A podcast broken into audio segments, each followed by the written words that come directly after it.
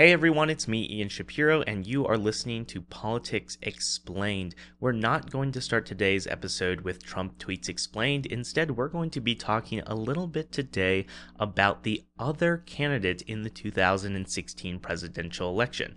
No, I'm not talking about Jill Stein or Gary Johnson. I'm, of course, talking about Democratic candidate Hillary Clinton.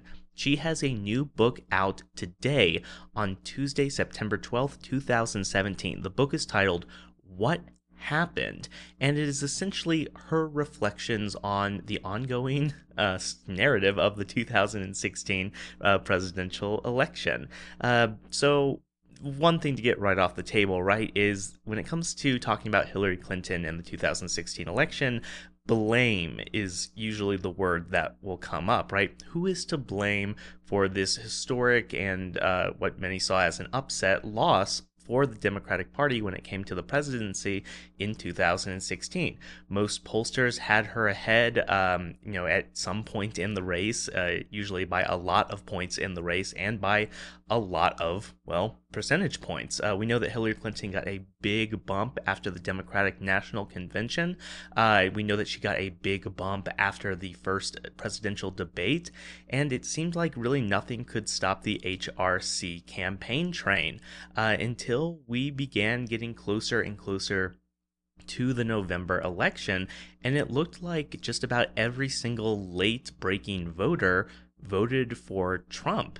And these voters were, you know, some would say especially critical in the Rust Belt states, you know, states like Pennsylvania, Michigan, Ohio, Wisconsin, you know, those kind of like midwesterny states where uh, some would say that economic anxiety was high, although we'll talk about why that's a bit of a flawed narrative in just a bit. So today's episode is all about this book, but instead of saying, you know, kind of what the pundits are talking about, and here's the pundit narrative, it's essentially Hillary Clinton, why is she still trying to speak to us? Even Democrats are saying that.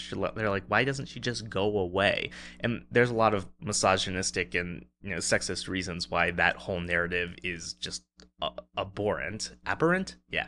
Um, but we're not going to really get into those. We're going to talk more about how political scientists have viewed the 2016 presidential election and also look at whether hillary clinton incorporated those ideas into her book what happened or if she left the academic viewpoint to the side.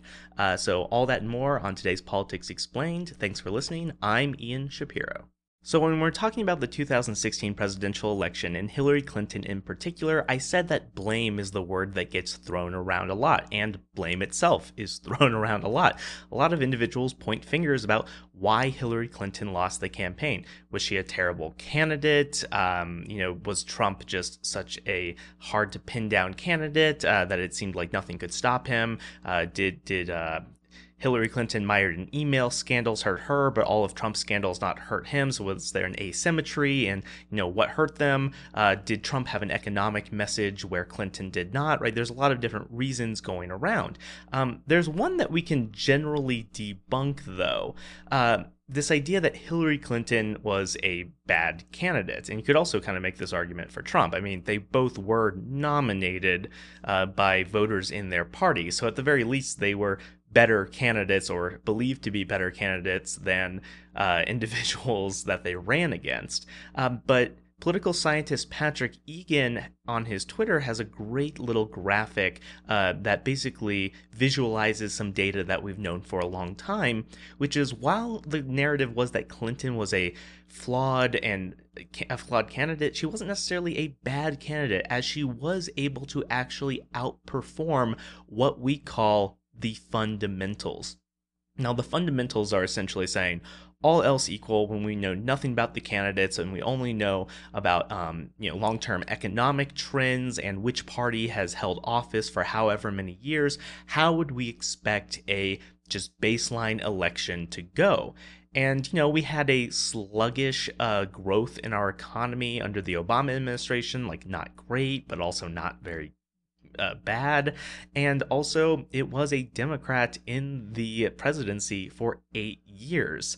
Um, I'll let you do the research, but that's only it's only happened like twice in American history where one party has been able to hold uh, the presidency for three terms worth of years, uh, right? So it happened with George H. W. Bush right after Ronald Reagan, uh, and I believe it also happened with FDR, but he just got elected a million times. So it's very uncommon in history that a Democrat would even win. So there's some ideas of kind of what the fundamentals would tell us, and Hillary Clinton actually outperformed expectations with regards to you know vote percentage and uh, you know activity in her campaign. So you can say that she's a bad candidate, and she of course did have flaws. That she wasn't able to you know get over the email scandal. Maybe she was unable to uh, communicate. Um, why there needed to be a difference between public and private attitudes, such and such.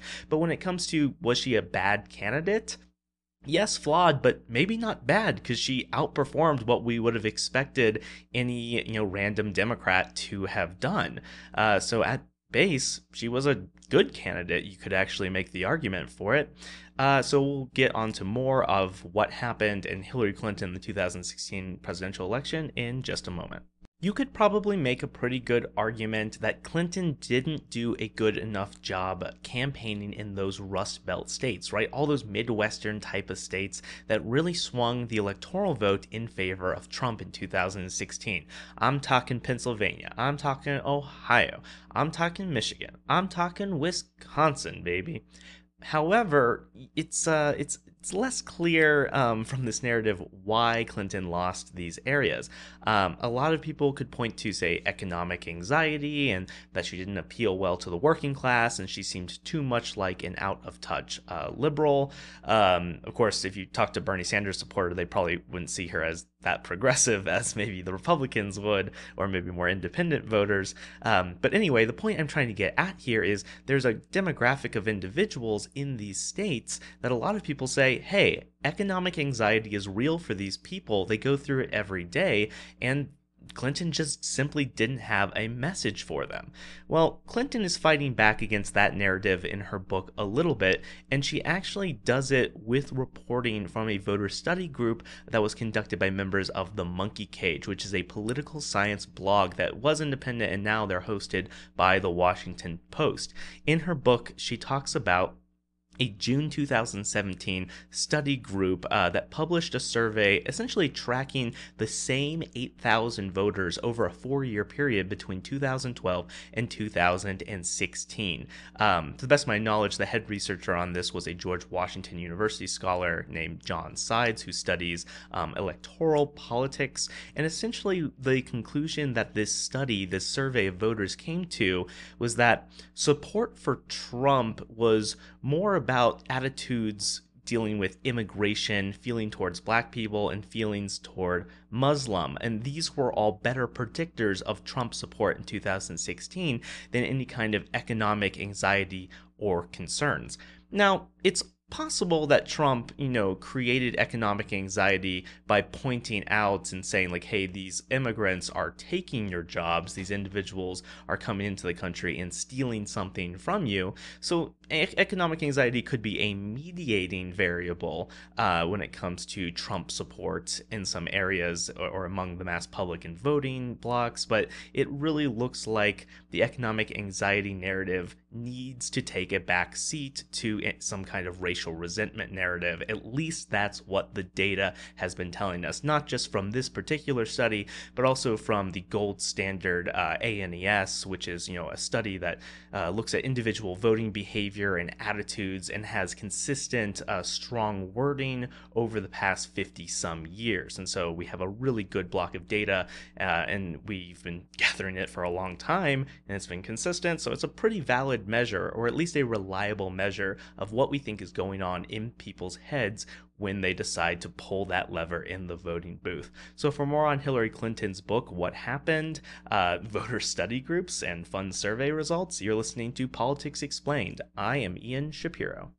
So, if you're interested in political gossip, basically this week is Hillary Clinton's What Happened week. Uh, you can basically go to any kind of political journal or periodical, um, political scientists and political commentators on Twitter for the next few days, the next, like maybe the next news cycle. Hillary Clinton's book is going to be what a lot of people are commenting on in their opinion sections. Um, a really fun read is you can go to Pacific Standard and check out a blog post by Seth Masket uh, called The Silencing of Hillary Clinton, addressing the primary criticisms of Clinton's historic run for the presidency. Uh, whether you are a supporter of Hillary Clinton or not, it's a pretty good read as it kind of goes through the flashpoints of, uh, you know, Sanders would have beaten Clinton. Uh, I can't believe she did so poorly against an unpopular candidate like Trump, and why is she still talking, right? It kind of takes these points and addresses them one by one about what merit they have, uh, what arguments are being made to support and be against each of those points. Um, really good read. I, um, I, have actually highlighted some of the points that were made earlier in this episode. Um, but yeah, I would go through it. It's nice and methodical, right? If you want to get out of this kind of soundbite uh, you know podcast setting and sit down and read something that's very well thought out, I would um, yeah think you should check that out. So Seth Masket on the Pacific Standard. If you have any questions about the 2016 presidential election or Hillary Clinton as a candidate or what may happen in the coming years, uh, you know we're one year off from the midterms and about three years off now from the 2020 presidential election. Uh, go ahead and call into the station on Anchor if you're listening on iTunes or Google Google Play. Don't forget to download the Anchor app so that you can, uh, you know, call in as well and play with that discussion button to join the conversation here on Politics Explained.